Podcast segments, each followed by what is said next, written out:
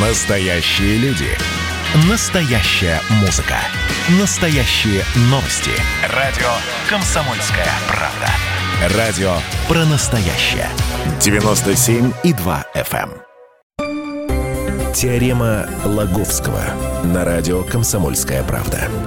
Все о науке и чудесах. Здравствуйте, в эфире «Теорема Лаговского». В студии традиционно Светлана Андреевская и, конечно же, Владимир Лаговский. Владимир, здравствуйте. Здравствуйте. Но мы сегодня не одни. Сегодня у нас гость. Да, и э, Владимир расскажет э, все подробности. Сегодня у нас гость Юсиф Хисуани, соучредитель и управляющий партнер компании 3D Bioprinting Solutions. Э, Сразу пояс- поясню для непосвященных, что такое биопринтинг.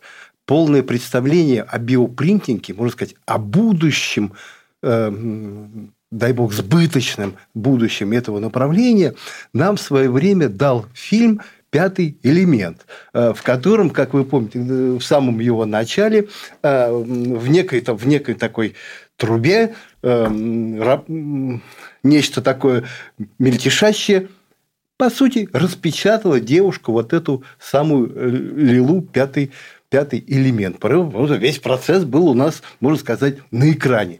И вот, собственно, как-то сказать, основу вот того, что, дай бог, будет в далеком будущем, она закладывается сегодня. В том числе вот этим занят и Юсиф Хисуани, э, который руководит вот целый, целым вот таким коллективом, то есть печатает, ну уж не, не- не целые человеческие тела, но печатает органы и другие биологические, биологические ткани. Юсов, здравствуйте. Здравствуйте.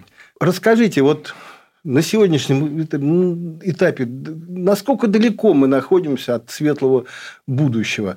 э, И Вы называете это светлым будущим, чтобы печатали людей? Слушай, если ты можешь напечатать целого человека, ты сможешь напечатать любую его часть. А, собственно, задача вот этого био, биопринтинга сделать так, чтобы можно было искусственно вот этим путем распечатывания получать органы и ткани, пригодные для, э, для пересадки. Можно, чтобы менять один вышедший из строя орган на, на, на другой. Сейчас люди годами ждут, понимаешь, всяких органов. Понимаешь? А печат нажал... Я на- молчу. Юсов, нажал простите, кнопку. мы вас перебили. У нас непримиримые разногласия по этому поводу. Нажал кнопку, и все у тебя. Вот тебе сердце, вот тебе почка, вот тебе печень, вот тебе еще что-нибудь. Э, Ну, вы Так. знаете, ну, вы знаете, я пока не знаю ни одного научного коллектива, который бы поставил себе задачу распечатать целого человека. Может быть, у кого-то есть такие потайные идеи, но, по крайней мере, наши коллеги говорят скорее о э, печати, мы их называем тканеинженерные конструкции э, или тканеинженерные органы. А, И вот такие задачи в разных их направлениях, они уже, уже выполняются. И более того, я скажу, что в прошлом году про- произошло большое событие для нашего общества биофабрикации. А, Событие это заключается в том, что э, команда, э, ну, совместная международная команда из США и Арабских Эмиратов э, пересадила человеку напечатанный тканеинженерный конструкт кожи. И это, собственно, был первый эксперимент, который показал возможность технологии биопечати уже на человеке, уже в клинике. Да, то есть, как мы знаем, сначала любая технология биомедицинская проходит доклинические исследования. Это достаточно долгий, долгий процесс. Но вот переход в клинику – это действительно большой этап. И это уже произошло. Юсю, скажите, вот ну, просто введите в курс дела, как все это делается? И как, как был этот кусок кожи напечатан? Но если мы говорим о технологии би- э, биопечати вот в сегодняшнем ее исполнении наиболее, скажем, часто применяемым, потому что технологий биопечати есть э, много разных, так же, как и технологии 3D-принтинга. Когда мы говорим 3D-принтинг, мы подразумеваем, что под этим термином э, скрывается много разных технологий. Вот коллеги считают, там больше 11 технологий. Технологии там, лазерного спекания материалов, экструзионной печати, и, в общем, много всего разного. В биопринтинге то же самое. Конечно, технологии меньше, чем в классическом 3D-принтинге, но, в общем, это происходит следующим образом. А, Клетки находятся в определенном материале, в специальном материале. Чаще всего, эти материалы чаще всего мы называем гидрогели.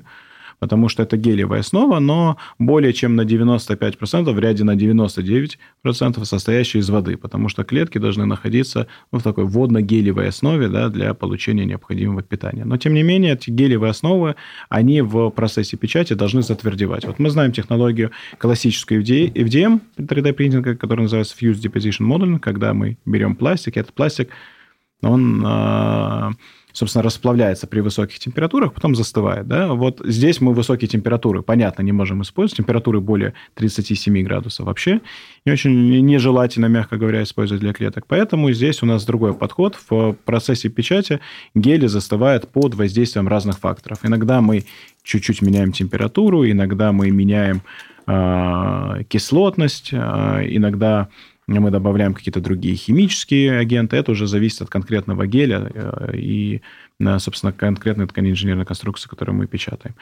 А, эта часть технологии наиболее развита. Вторая, вторая ее же часть экструзионного принтинга, ну, скажем так, с элементами струйной печати или капельного принтинга, мы формируем из клеток сферы, эти сферы порядка 200 микрон в диаметре. То есть для сравнения человеческий волос это около где-то 60 микрон. Да? То есть это в три, диаметра, в три диаметра да, человеческого. В принципе, они видны на глаз.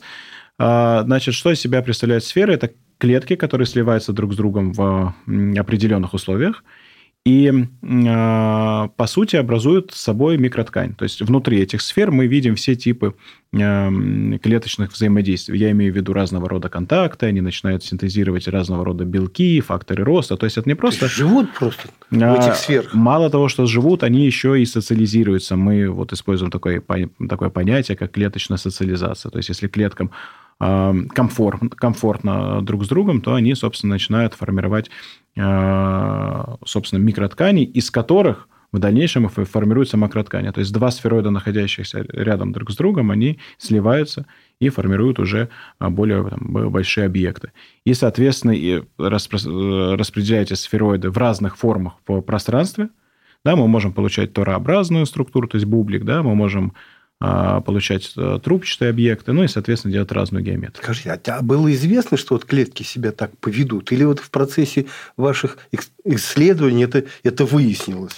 Ну, это известно, нет, это известно достаточно давно, и, собственно, первые эксперименты были такие интересные о самосборке ткани. Самосборки тканях, они были там еще больше 50 лет назад, и были первые проведены на губках, на морских губках. И, собственно, было показано, что если морские губки а, провести, провести через сито, да, то есть, соответственно, их а, разделить на небольшие объекты, то потом они все равно начинают сливаться в, а, с образованием макроткани. И, в общем, это характерно и для клеток при специальных условиях. Что я имею в виду под специальными условиями? Вообще клетка, когда располагается на какой-то поверхности, попадает на какую-то поверхность, она очень любит на ней распластаться. Вот, она активно распластывается на этой поверхности. Но когда мы создаем условия для клеток, при которых они не могут распластаться на поверхности, ну, например, делаем поверхность с определенными свойствами, мы называем это неадгезивные свойства или малоадгезивные, то есть э, свойства поверхности не позволяют клеткам прицепиться к ней. Ну, вы хорошо, например, знаете тефалевые, э, тефаль, да, и их, собственно, анти а, такие, это, по сути, те же малоадгезивные поверхности в сковородках, когда мало чего прилипает. Вот uh-huh. и, собственно, и клетки не могут прилипнуть. И когда клетки не прилипают к поверхности, они начинают взаимодействовать друг, друг с другом и сливаться друг с другом в микроткани. Вот, э, собственно, этот принцип мы используем. Читал, что ваша компания увлекается так называемой методикой лазерной, лазерным биопринтингом. В чем там а, лазер... суть? Лазерный биопринтинг как раз, ну, скорее так, мы, а, нам интересна эта технология, но а, мы в основном сейчас, на сегодняшний день, применяем акустические магнитные системы больше, чем лазерные. Самая часто используемая лазерная система в печать называется термином лифт, Laser Reduced Forward Transfer, когда мы пучком лазера можем, собственно, с одного субстрата на другой выбивать по единичной клетке. Это очень удобно, потому что мы можем печатать э, отдельными клетками, с одной стороны. С другой стороны, эти клетки не находятся в каплях жидкости, и даже при большой скорости печати мы немножко теряем в точности печати. Э, просто для себя хочу уточнить. Лазером только выбиваете или как-то переносите эти клетки с но места по на место? Но, по сути, эти клетки, они переносятся. То есть, они должны сначала находиться на одном субстрате, а дальше мы их переносим на другой, и таким образом, собственно, мы их переносим с одной точки пространства в другую. А магниты зачем вам? А магнитные поля мы используем а, для клеток, чтобы а, не использовать разного рода подложки. Мы с вами говорили о том, что клетки находятся, например, в толще геля, да? потому что клеткам, ну так или иначе, нужна какая-то поддержка. А представьте, что мы не используем никакой поддержки, клетки, они как бы левитируют, то есть они висят в, в водном пространстве. В С помощью среде. магнита. Да, но как-то они же должны висеть, да? да, и, соответственно, здесь мы используем не химическую подложку, а физические принципы. Например, так называемую магнитную ловушку или акустические, акустические пинцеты. И таким образом у нас клетки, вот в нашем случае сфероиды, начинают взаимодействовать друг с другом, не взаимодействие не взаимодействуя ни с какими поверхностями и химическими вот, материалами. Наконец-то эта технология пригодилась в свое время. Владимир, давайте об этом через пару минут. Третий занимательный факт про Надану Фридрихсон. Она прирожденный счетовод. Складывая 1 плюс 1, у меня получается не 2, а 22. Четвертый занимательный факт про Надану Фридрихсон. Она отлично умеет держать удар мыслитель, поэт, философ Анатолий Кузичев. Боксер еще и лыжник.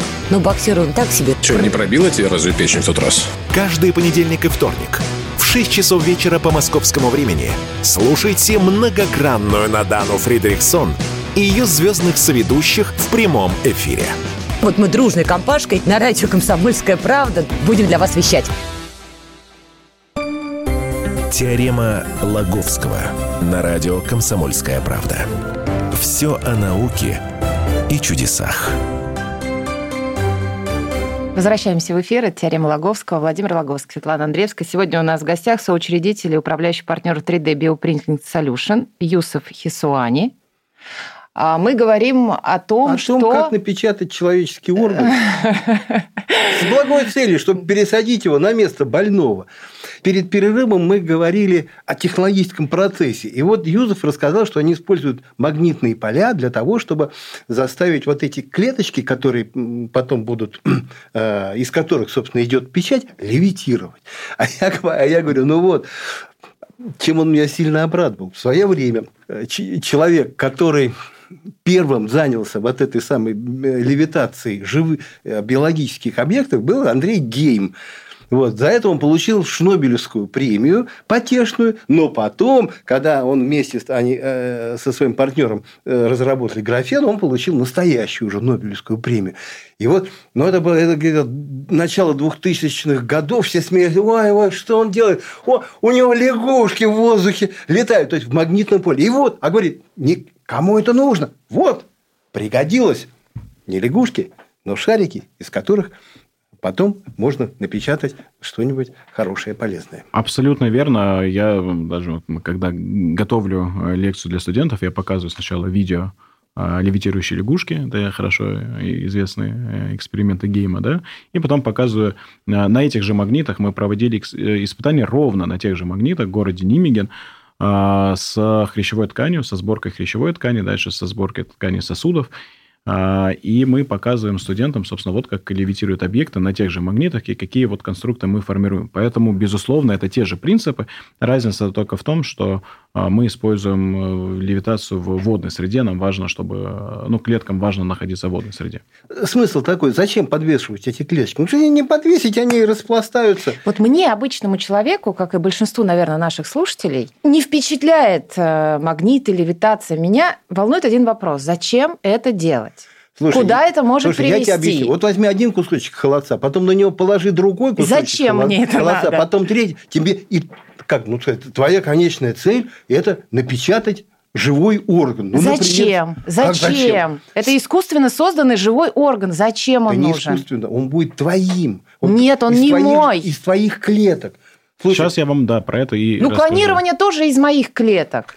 Давай послушаем да, вот, э, специалистов. Собственно, речь идет о том, чтобы восстанавливать э, утраченную функцию тех или иных органов.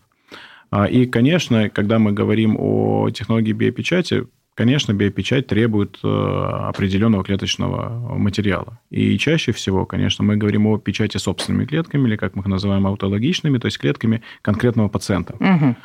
А почему мы говорим про разные технологии, про магнитную технологию, про экструзионную? Понимаете, все ткани и органы, они, в общем-то, разные. Они не похожи друг на друга. И поэтому э, ну, наверное, странно ожидать, что одна технология может решить проблемы всех, э, всех тканей. Поэтому под разные ткани, под разные типы тканей мы, в общем, и подбираем разные технологические решения. Вот, например, вопрос, а зачем магниты? Ну, представьте, а, дайте такой хорошо известный пример с Пизанской башней, да, угу. которая заваливается под э, действием э, земной гравитации, да, силы тяжести. Вот когда мы печатаем какой-нибудь а, такой же трубчатый э, конструкт, да, то есть мы его печатаем, собственно, снизу вверх, как мы и печатаем, в общем, разные э, другие материалы. Ну, тот же классический, если мы возьмем классический 3D-принтинг, да, печать пластиком, то мы сначала печатаем подпорку, а потом эту подпорку каким-то образом вымываем и получаем уже нужную нам геометрию. Вот в случае с биологическими объектами вот эту подпорку на самом деле это напечатать можно, избавиться от нее будет потом значительно сложнее. Поэтому мы должны использовать какие-то альтернативные технологии. Вот технология, когда у нас объекты левитируют, зависают в пространстве, позволяет нам как раз-таки делать более сложные геометрические структуры. То есть э, это, по сути, разные технологии под создание разных типов тканей. А если мы посмотрим, для чего это нужно, но ли, ну вот смотрите, лист ожидания в, на трансплантацию в, там, в Китае больше миллиона человек. Это колоссальная цифра. Это колоссальная цифра.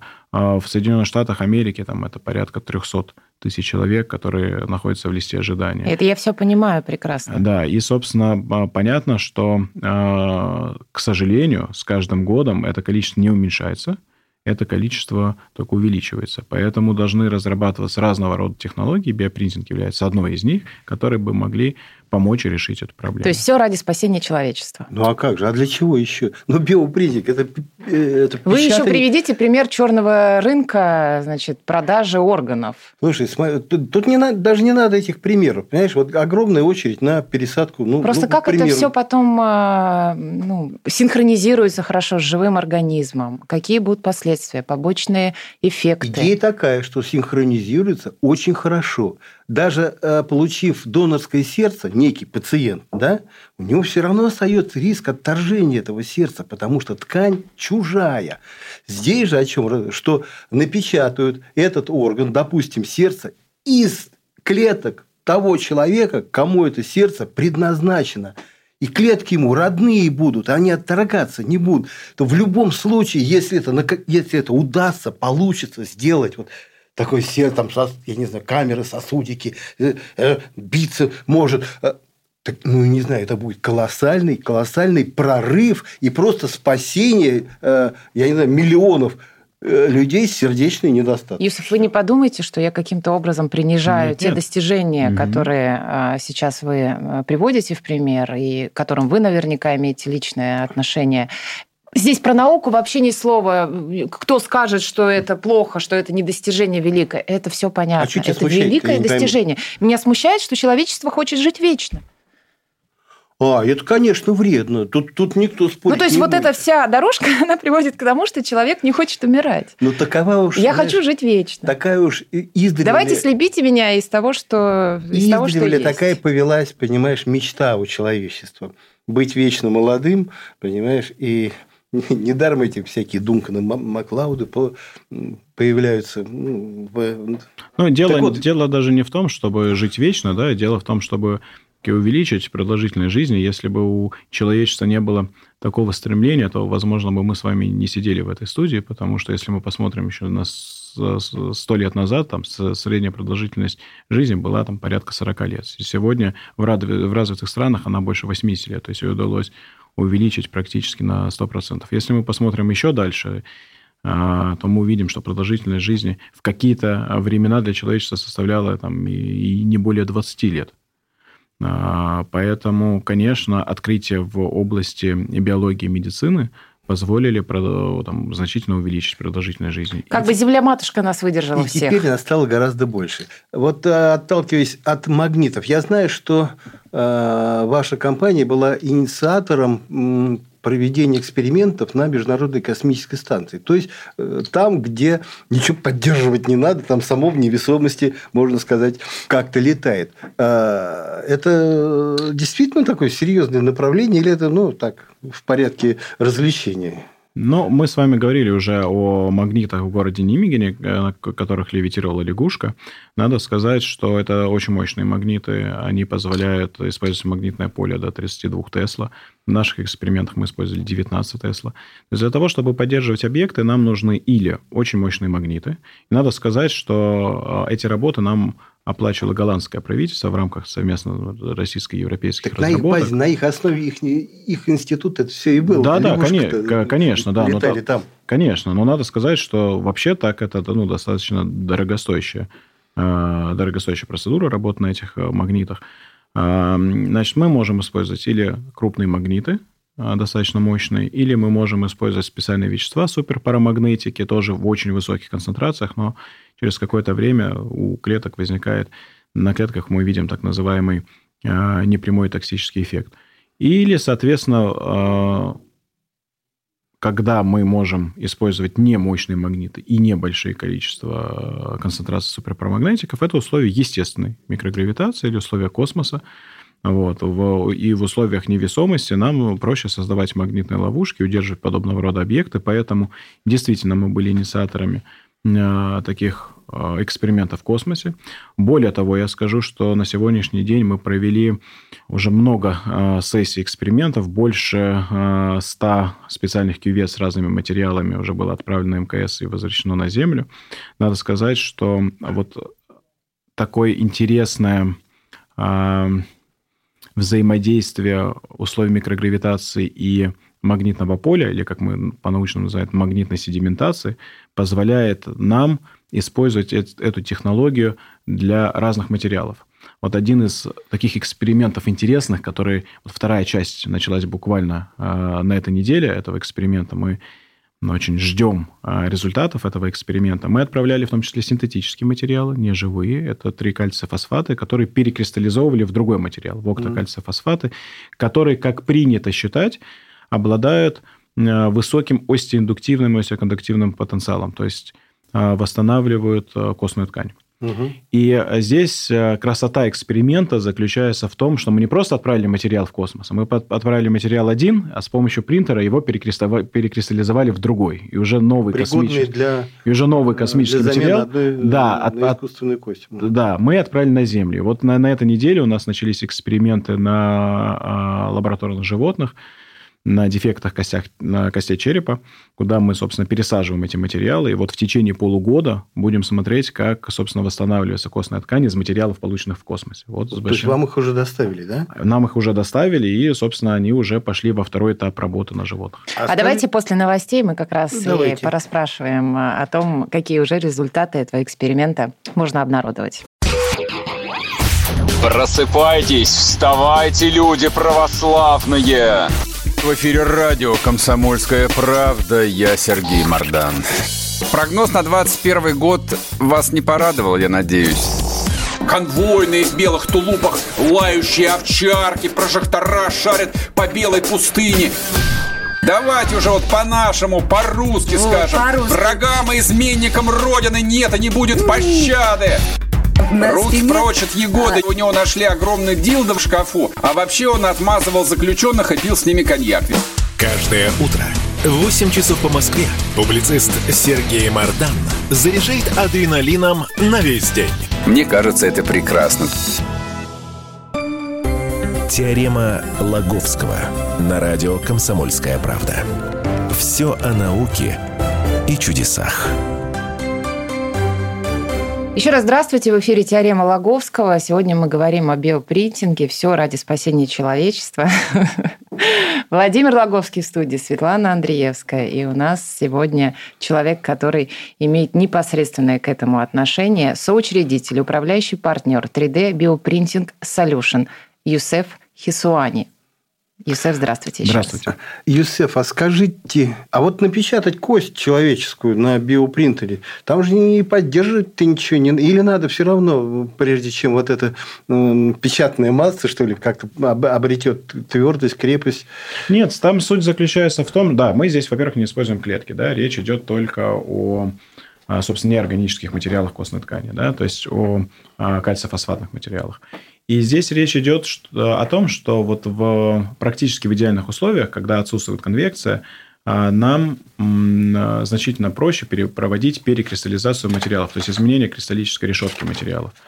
А вы, наверное, знаете хорошо о том, что наши японские коллеги ведут достаточно большое количество работ по кристаллизации разного рода белков. То есть, получают кристаллы белков для изучения, собственно, структуры а, каждого конкретного белка.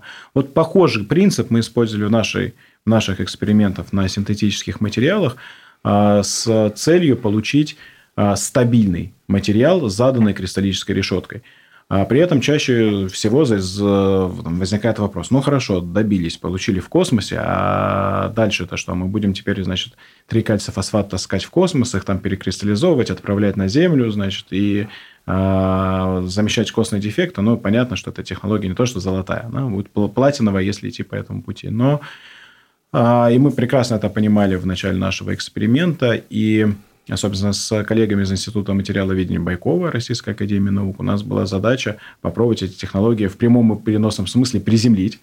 А, и поняв а, значит, собственно, химию процесса перекристаллизации и а, этапы перекристаллизации, мы на больших мощных центрифугах попытались получить эти октокальцифосфаты на Земле. И нам вроде бы удалось это сделать. Почему говорю вроде бы? Покажет эксперимент, потому что по своей химической структуре они не отличаются от космических материалов.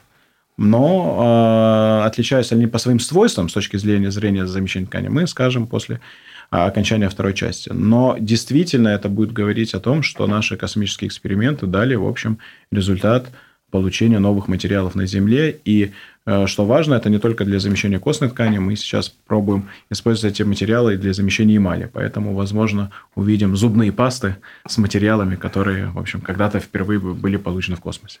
Продолжим изучать практическое применение э, био А можно пару слов вот об этом э, эксперименте, вторая часть? Мы до новостей как раз говорили да. о том, что сейчас в космосе сделали такую ткань. Я, как глупая женщина, сейчас буду выступать. Вы же просили. И сейчас ее, значит, внедряют в костный мозг лабораторных животных. Или в костную ткань. В костную ткань да, лабораторных животных. Дефект черепа, да. Да, дефект черепа. У меня первый вопрос. Что за животные? Крысы. Ага. И второй вопрос, что вы можете нам рассказать об этой второй части, ну, если это возможно? Ну, то есть какие-то результаты уже появились? Только на, на этой неделе мы, собственно, проводим, стали проводить эти эксперименты. то есть, что из себя представляет эксперимент? Сначала мы Э, должны сделать модель дефекта у этих животных. Да? То есть, это э, хирурги, которые, собственно, проводят... Молотком по голове. Ну, Шутка. уж не молотком, но специальными, специальными хирургическими экспериментами моделируют этот дефект. Да. И а, почему дефект, почему дефект черепа? Потому что дефекты костной ткани именно черепа, они заживают сложнее всего. То есть, значительно сложнее. И чем... сама кость самая да, довольно большая. Да. Ну, и, и э, вообще ее, ее регенеративный потенциал значительно хуже, чем, например, костной ткани трубчатых костей. Mm. Вот, поэтому мы, собственно, не ищем легких путей и взяли один из э, наиболее таких э, сложных дефектов. Дальше, соответственно, туда засыпается материал, то есть он представляет из себя микрогранулы, засыпается материал, закрывается, и, собственно, дальше в течение определенного времени мы просто наблюдаем за тем, как происходит регенерация костной ткани с использованием а, там, рентгеновских методов и так далее. Ну, и потом, соответственно, гистологических. Понятно. А слышал, что, э, ну, тоже одно из перспективных направлений, вот вы что-то засыпаете, а я не знаю, то ли китайцы, то ли еще, ну, скорее всего, китайцы, э, такую технологию, что прям, ну, условно говоря, дефект, да, и прям принтер прям этот дефект, и, можно сказать, и запечатывает.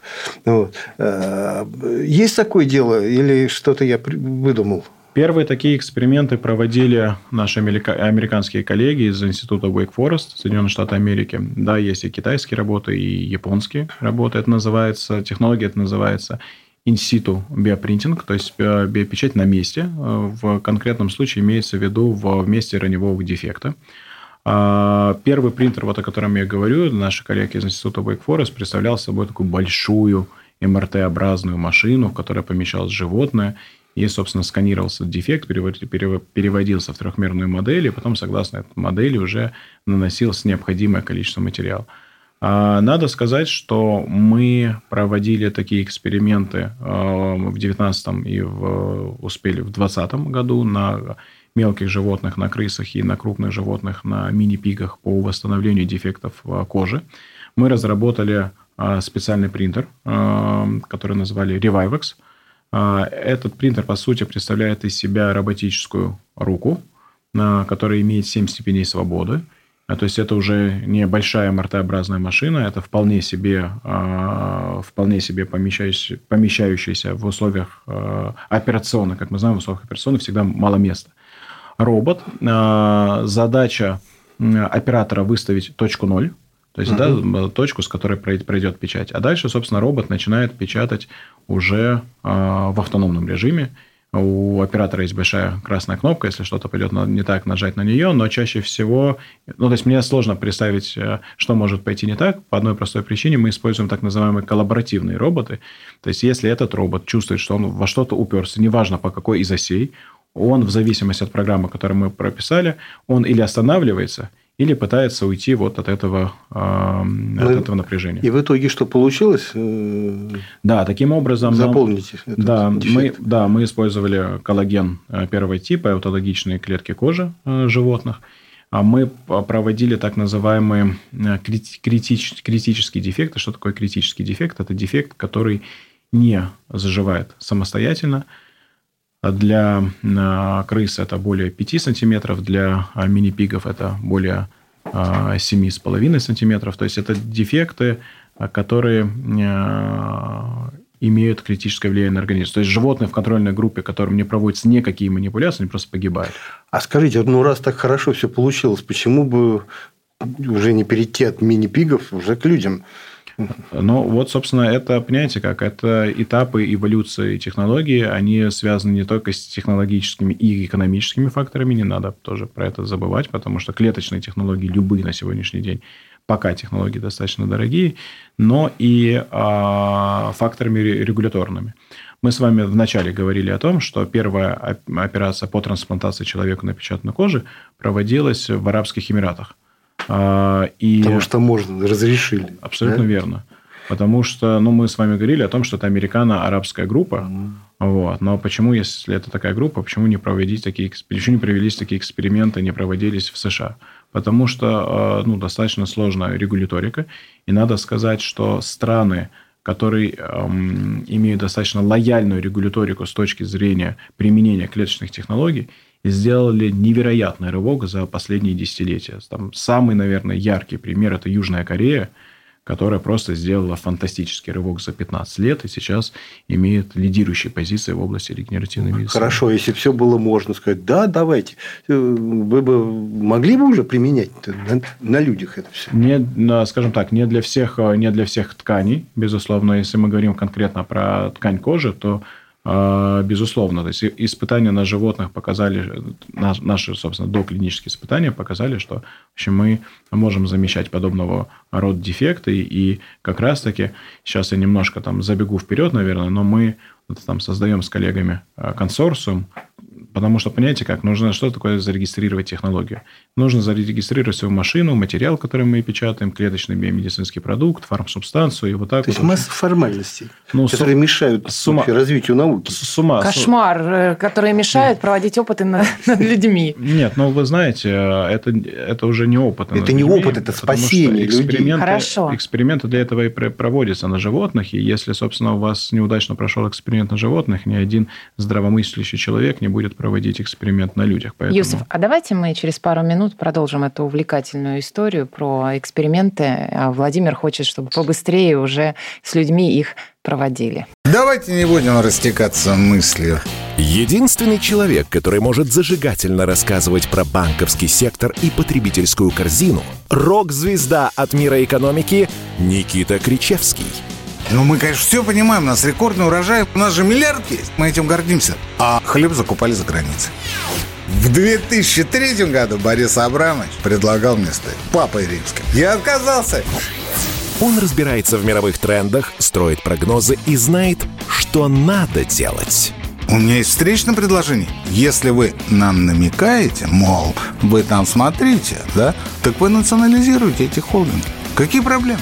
по средам в 17.00 по Москве. «Экономика» с Никитой Кричевским. На радио «Комсомольская правда». Я буду резок, я буду краток, я буду четок. Теорема Лаговского на радио «Комсомольская правда». Все о науке и чудесах.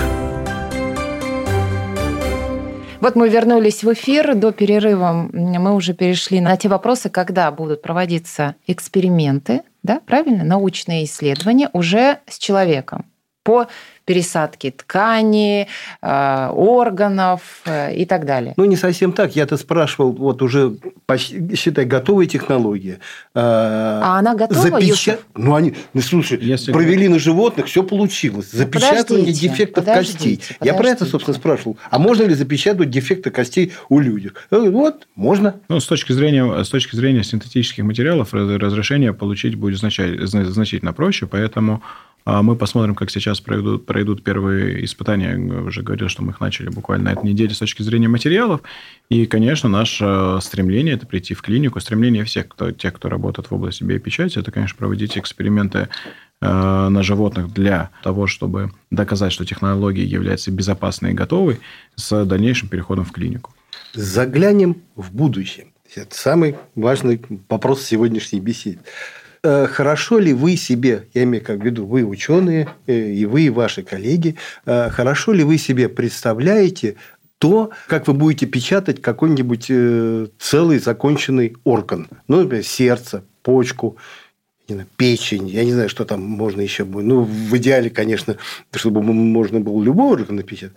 Хорошо ли вы себе это представляете? Как вы это будете делать? То есть, есть ли вот вехи. Наверное, сроки еще, да, Владимир спрашивает? По срокам, по срокам, мы, по срокам мы потом. Главное иметь представление, хотя бы в теории. Будем делать то так, так, так, так. Вот здесь трудности.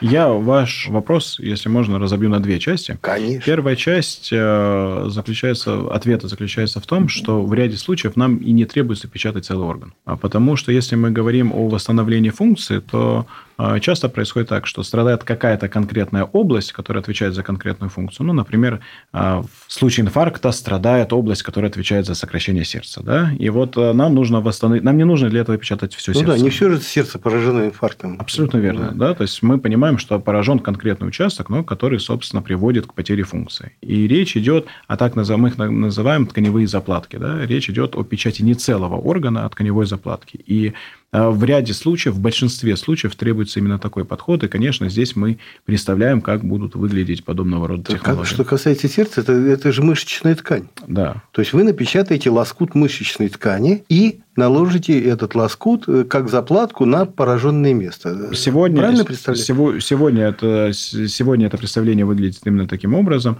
но опять-таки есть и представление о том, что вот роботические манипуляторы позволят это проводить подобного рода заживление непосредственно на открытых органах.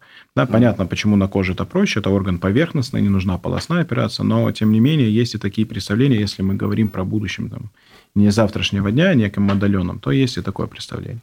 Но по сути, по сути вы правы. Значит, а вторая часть, если мы говорим о печати органов, здесь есть очень интересные а, два наблюдения.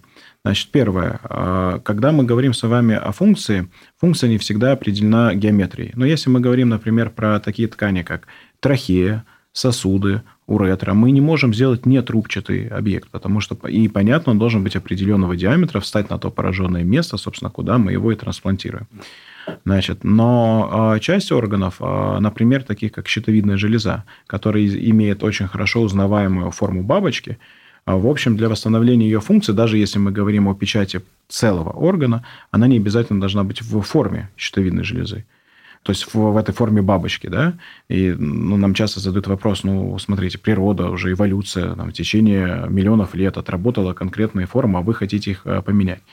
Но дело не в том, что хотим мы их менять или не хотим мы менять. Мы должны не забывать о том, что эти формы возникли в ходе эмбриогенеза, в ходе, собственно, роста эмбриона, и мы понимаем, что это оптимальная форма в эмбриогенезе. Мы же все-таки печатаем да, на, на взрослых индивидах. Это первое. То есть а, первый постулат заключается в том, что в ряде случаев форма не имеет значения и может быть любая форма. То есть, вы хотите, правильно я понимаю, можно сделать печень в виде параллелепипеда, квад... сердце в виде куба, ну или там, почки такие тоже в виде шариков. Вот. Да, не, класс, это же даже и упаковать-то можно как- как-то более, более компактно.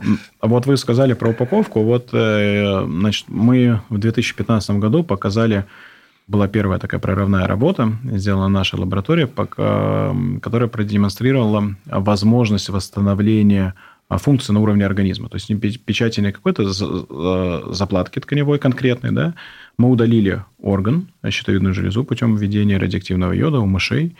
Э, Собственно, уровень гормонов упал до нуля, и после печати и трансплантации на печатной ткани инженерной конструкции щитовидной железы нам удалось э, восстановить функцию, то есть поднять уровень гормонов.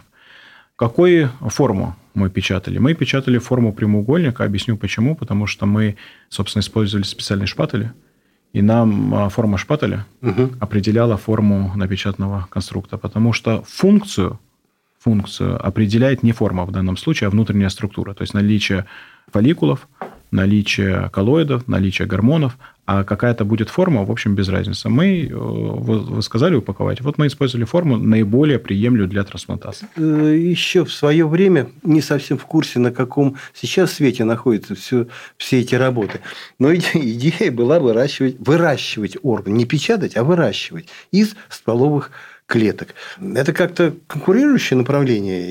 Или же как-то вы Но- бок о бок идете? Но опять-таки, да, есть, есть разные технологии, скажем так, восстановления функции, в том числе технологии выращивания, но опять-таки технологии выращивания, они тоже требуют там, проведения сосудистого русла и так далее. И И тут вы можете помочь. И тут, да, и тут мы можем помочь. Но здесь, э, опять-таки, понимаете как? Ну, есть такая хорошая китайская поговорка, пусть цветут все цветы. Вряд ли мы все-таки создадим одну технологию для всех типов тканей органов. И для каких-то э, выращивание покажет большую эффективность, для каких-то принтинг покажет большую эффективность. Есть технологии, э, они сложны для слуха, децеллюризации с последующей рецеллюризацией, или их, э, чаще их называют ghost от английского слова э, привидение или ghost органы, или их еще называют Каспер органы, потому что Каспер, как мы помним, доброе привидение. Это э, нечто среднее между донорским органом и процессом зас- заселения клеток. То есть берется донорский орган, отмывается от клеток, остается только соединительно-тканная основа, и эта соединительно-тканная основа засевается клетками. Видел такие Да. эксперименты на куриных сердцах. Да-да-да, есть такие эксперименты на сердцах, и на трахеях, и на ряде, и там ряде других э, органов. Относится ли это к конкурирующей технологии? Я бы... Мне вообще в этом плане не очень нравится слово «конкуренция», потому что мы все-таки все решаем большую э, задачу э, по восстановлению функции, утерянной, утерянной функции органов, поэтому хорошо, если и все технологии сработают, и для разных типов тканей и органов мы поможем большему количеству людей. Поэтому мы с большим интересом относимся к тому, чего делают коллеги, но и ни в коем случае не с э, завистью, а вот э, скорее с пожеланием им успеха. Но это Ну, очень и- хорошее В завершение. завершении нашей беседы все-таки я еще раз спрошу, каков ваш прогноз по срокам? Скажем, я думаю, что первый полноценный орган мы напечатаем в таком-то году, а в таком-то мы уже пересадим его живому человеку. Ну, примерно. Если мы говорим, э, если мы, опять-таки, это зависит, конечно, сильно от органа. Если мы говорим про вот такие ткани, как хрящевая ткань и, и кожа, то, на наш взгляд, это произойдет там, в течение ближайших 5-7 лет. Если мы говорим о более сложных органах, например, такие органы, э, как э, эндокринные органы, такие как щитовидная железа, поджелудочная железа, вот э, восстановление функции таких органов, причем функция на уровне организма, может про- пройти уже в промежутке 10-12 лет. Вот к этому мы, собственно, такой горизонт мы видим на сегодняшний день. Но опять-таки... Большие а а большие Если мы сердце, говорим о легкие. таких, как, э, понимаете, печень, почка, Мгм. вот таких органах, которые люди, там, 70% тех, кто стоит в листе ожиданий, им нужны такие органы. Говорить о том, что мы напечатаем вот целый орган там, ближе в, те- там, в течение ближайших 10 лет, мне пока сложно, не представляется. Например, для почки нужно больше 20 типов разных клеток. Нет, Вот, их у меня еще один вопрос Нет, нет, есть. взять. Мгм. Поэтому скорее мы говорим о заплатках, которые могут прийти в промежутке в том же 10-15 лет, а об органах говорить пока преждевременно. Ну, предположим, сто лет прошло, технология развилась, заводы работают, фабрики, в этом цеху сердца печатают. Люди в, печатают новых людей. В этом, в этом, в этом почки. Угу. Даст ли это возможность э, человеку, ну, не то чтобы вечно жить, но хотя бы лет 200, 300, ну так, периодически меняя, меняя ему износившиеся э, органы или даже части износившиеся части тела. Ну, есть такая, есть такая теория, что, в общем, все равно у человека есть предел, жизненный, жизненный предел, вне зависимости от там, тех технологических разработок, которые мы есть. И считается, что технологический предел не может превышать там, 150-200 лет. Ну, вот. Но опять-таки это... Мне бы хватило. Опять-таки это теория, которая пока никак не а, подтверждена, но вот есть, есть некий такой теоретический лимит. То есть что-то можно заменить, да, а сломается где все равно где-нибудь что-нибудь сломается, то, что заменить, не успели. Э, так что ли получается? Ну, а, просто количество поломок станет настолько критичным, что восстановить уже а, все поломки ну, представляется достаточно сложно. Спасибо вам большое. Спасибо вам. Очень Надеюсь, мы будем спасать человечество только благими какими-то поступками и деяниями. У нас в гостях сегодня был соучредитель и управляющий партнер 3D Bioprinting Solution Юсеф Хисуани. Владимир Логовский, Светлана Андреевская. Слушайте все программы «Теорема Логовского» на сайте radiokp.ru, ну а на сайте kp.ru в разделе «Наука» вы можете почитать статьи Владимира Логовского, ну и, конечно же, это интервью. Теорема Лаговского.